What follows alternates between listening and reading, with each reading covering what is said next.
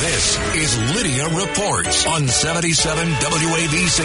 Here's Lidia Serrani. Well, last week, right there on Cats at Night, John Catsimatidis show at 5 o'clock, we broke it live that the city council had approved a measure to allow non-citizen voting. That would give approximately 800,000 New Yorkers the right to vote in city elections, not for the governor, not for federal offices, but the city elections for mayor and city council and any, city comptroller, DA, you name it.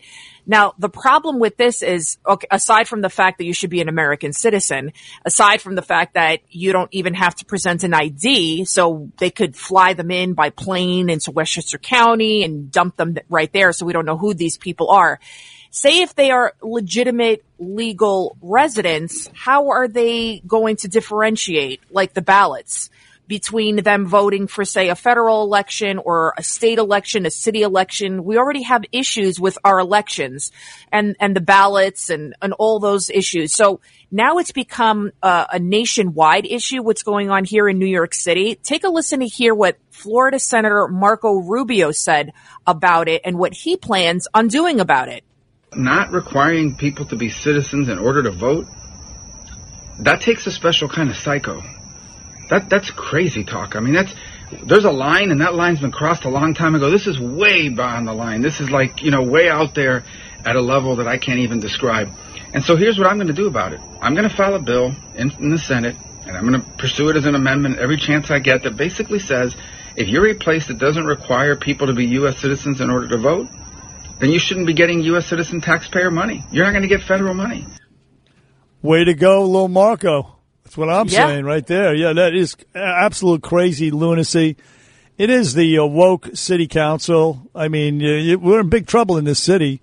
The mayor basically a figurehead, though Bill de Blasio could veto this if he wanted to, and he has problems with this. He knows it's anti-constitutional, both the New York Constitution and our federal Constitution.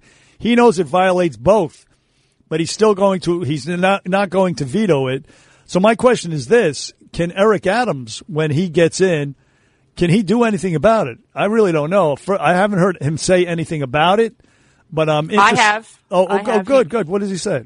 He supports it. Get out. Yes, he supports it. Oh, my God. Here we go. It begins, ladies and gentlemen. Yes, he supports it. He supports it. I've read there. He supports the 800,000, and I think about 200,000 of those 800,000 are from the Dominican Republic. I mean, it's crazy. Just like he said, this is a new level of psycho. What Senator Marco Rubio said, this doesn't even make any sense. You should become an American citizen. Vito Fossella, the Staten Island borough president-elect, he's planning on fighting it. There's a lot of people saying that they're going to overturn this because it is against the state constitution. Yeah, so, I mean, somebody's going to file a lawsuit, and it has to end. I mean, I would imagine. I don't know.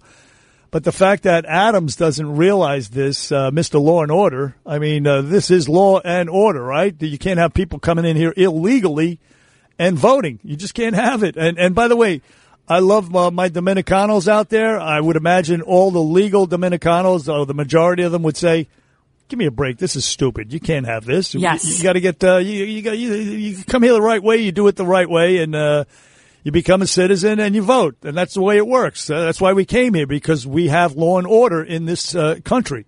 I would imagine the majority of Dominicanos feel that way, and Puerto Ricans, by the way. But they're part of the United States, so never mind. Right. I would possibly go along with this, because we're talking about legal residents, people who have a green card, people who have actual work papers, people who pay taxes. We're not talking about people off the plane and off the bus that they're doing all over the country, the Biden administration. However, if you do not have to show ID when you go to the polls, how do we know who's who? And then when that is being proposed about showing identification, like let's swipe people's ID cards. Let's swipe like they do, everywhere else. Like you have to do it at you know, where do you have to swipe your ID? Oh, at my dad's doctor's office. That's where we had to do it recently. He had to put in his driver's license to prove who he was. If they had that sort of system in place, I might be able to go. I mean, if it wasn't against the state constitution, but I'm saying at least we would know who's who. That's the fundamental problem here. The crux of this is we don't know who's voting as it is, never mind having all these random people coming in. Well, you've lost me right there. I'm sorry to say, Lidia, requiring ID to vote. I mean, that's some racist, bigoted stuff. And quite frankly, I'm offended that you actually said it.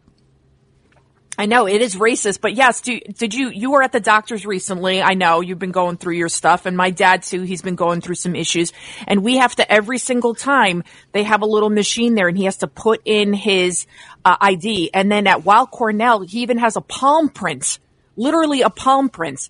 So we are very secure as who's who getting their medical treatment. Why can't we do the same when it comes to our elections? If we don't have a free and democratic election, that's the very underpinning of our democracy. That's what this country was founded upon, right? I mean, that's why America was founded. Then what do we have? The foundation itself is then on a rocky, slippery slope. Lidia, if little Johnny and he's 8 years old and little Linda, who's 9 years old, they want to go see the Radio City Music Christmas show, they have to show their papers. They have to show papers proving that they've been vaccinated. I mean, and that requires an ID. I mean, of course, you're making eminent sense, but these people are crazy. They're hypocritical. They're crazy, and they have these hidden agendas all over the place. Allowing illegals. That's the slippery slope, first of all, granting illegals a driver's license. People were warned about this. You start, legitimizing illegal immigrants. And the next thing you know, they diminish your right as a citizen is what essentially is what's happening. Again, DeSantis had it best this weekend. These illegal immigrants that fly down to Florida, we're putting them right back on a plane, and they're going to Delaware. They're going to Joe Biden's neighborhood, and they're going to Barack Obama's neighborhood.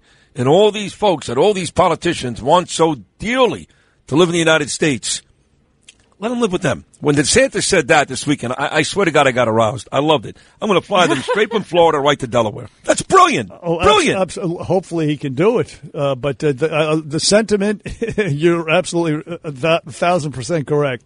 Ron DeSantis once again nailing it like that, just as he did with the protesters. If they block your car, shoot them, and you feel threatened, run them over. You can run them over. Yeah. I mean, look, he points out the hypocrisy all the time. You know, like Nancy Pelosi, for example, she's already announced at 82 years old she's going to run again, which is just ridiculous because she's completely shot. Yeah.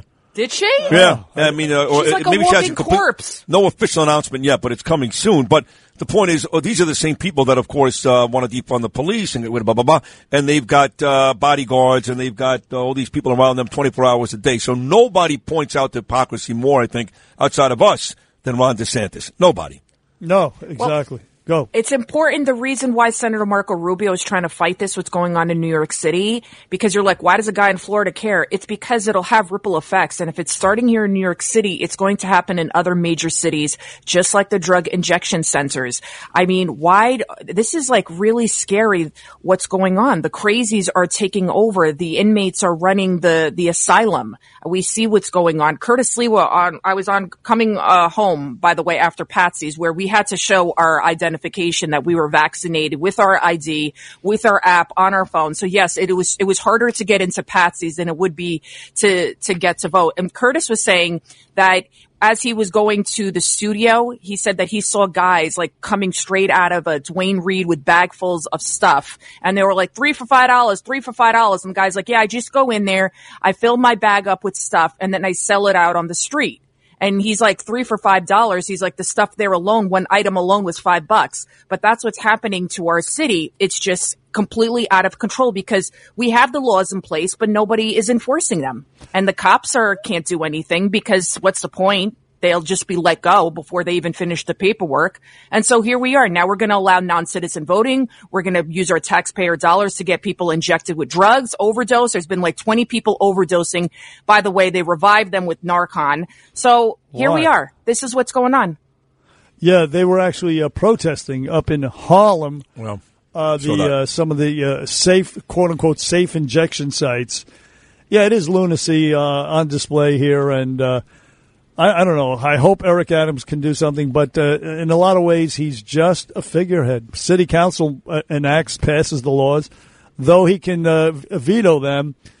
But the city council has so many Democrats now, so many crazy Democrats that can override his veto. They can, and let's also hope that that's true. City council there first, but let's also hope that he wants to override and change some of these things, and I'm not sure he's going to do that either. So when you combine the fact that he may, in fact, keep some of these things in place and the fact that the city council has so much power, then we may be relying a bit too much on Eric Adams turning things around, unfortunately. Lidia, are you a Sex and the City fan? I am, but I can't bring myself to watch this and just that thing because it's not appealing to me. And it's not about an age thing. It's just, it was over. It was over. She ended up with Mr. Big and all that stuff. And now I heard, I don't want to be a spoiler. I heard he croaked off the riding the Peloton and this and that. And I don't, this is stupid. And that's nobody hilarious. Dresses like that every single day. You know, the way they are. I know it's people that dress like that every single day. You get made up like that every day, hair every day, dress every day. So those people do exist. It's like a different world. It's a different world now than when Sex and the City. The cosmopolitans and all that. I don't know about that. Are they, I'm going to watch it. Are they wearing masks, by the way? I'm sure they are. I know that they're woke, but something tells me I haven't seen any of the pictures of them wearing masks. Poor Miranda, I saw one clip, this is what really turned me off, that she misgendered her professor or something like that, and there became this whole big thing, and she was in a class. She's like the most disgusting person that ever lived, Cynthia Nixon. She did one good thing, though, I will say this. After Andrew Cuomo had to give back his Emmy award, she held up the sign on Instagram, at least I get to keep my Emmys, and she ran for governor, of course. That's the one time I really loved Cynthia Nixon. At least I get to keep my Emmys. That was funny. That was actually kind of funny. So that's the problem with these shows. I hate them when they go too woke, and that was a little too woke for me, that poor Miranda was being chastised because she called somebody the wrong gender. Oh, it's like, God. Whatever. Anyway. That mirrors real life just briefly. In the past 2 weeks, a Fordham professor, he misidentified two black students. He mixed them up. Mixed their names up, and they got fired. Mixed their names up. Yeah, and then he writes a 9-page email groveling. Yeah. You know, I've done so much for social justice. I was just confused. I had a brain fart. I don't know what happened. And he got fired. Stupid. I know. Got fired. Fordham University fires the professor for doing essentially nothing wrong. Oh, they all look the same. They got the same name. That's what they said to the guy. That's terrible. Well, remember, Stupid. Sid, so should I get fired? Remember, I was at that event at Margot's birthday party and looked over at you, and I thought you were a black guy because you were so tan. Well, you should get fired for that, yes. You should. Yeah. No, you should never get fired because you're great, and we love you, and you're great with John, you're great with us, so thank you so much for another great report. You're great. Thank you. Cats at Night, 5 o'clock. We'll have Bill O'Reilly. We will have analysis you won't hear anywhere else. And, you know, Bill O'Reilly, he's on tour with President Trump, right? And President Trump said his speech was extremely calming on January 6th. So, of course, we'll be talking about that and so much more. Cats at Night, 5 o'clock tonight. You don't want to miss it.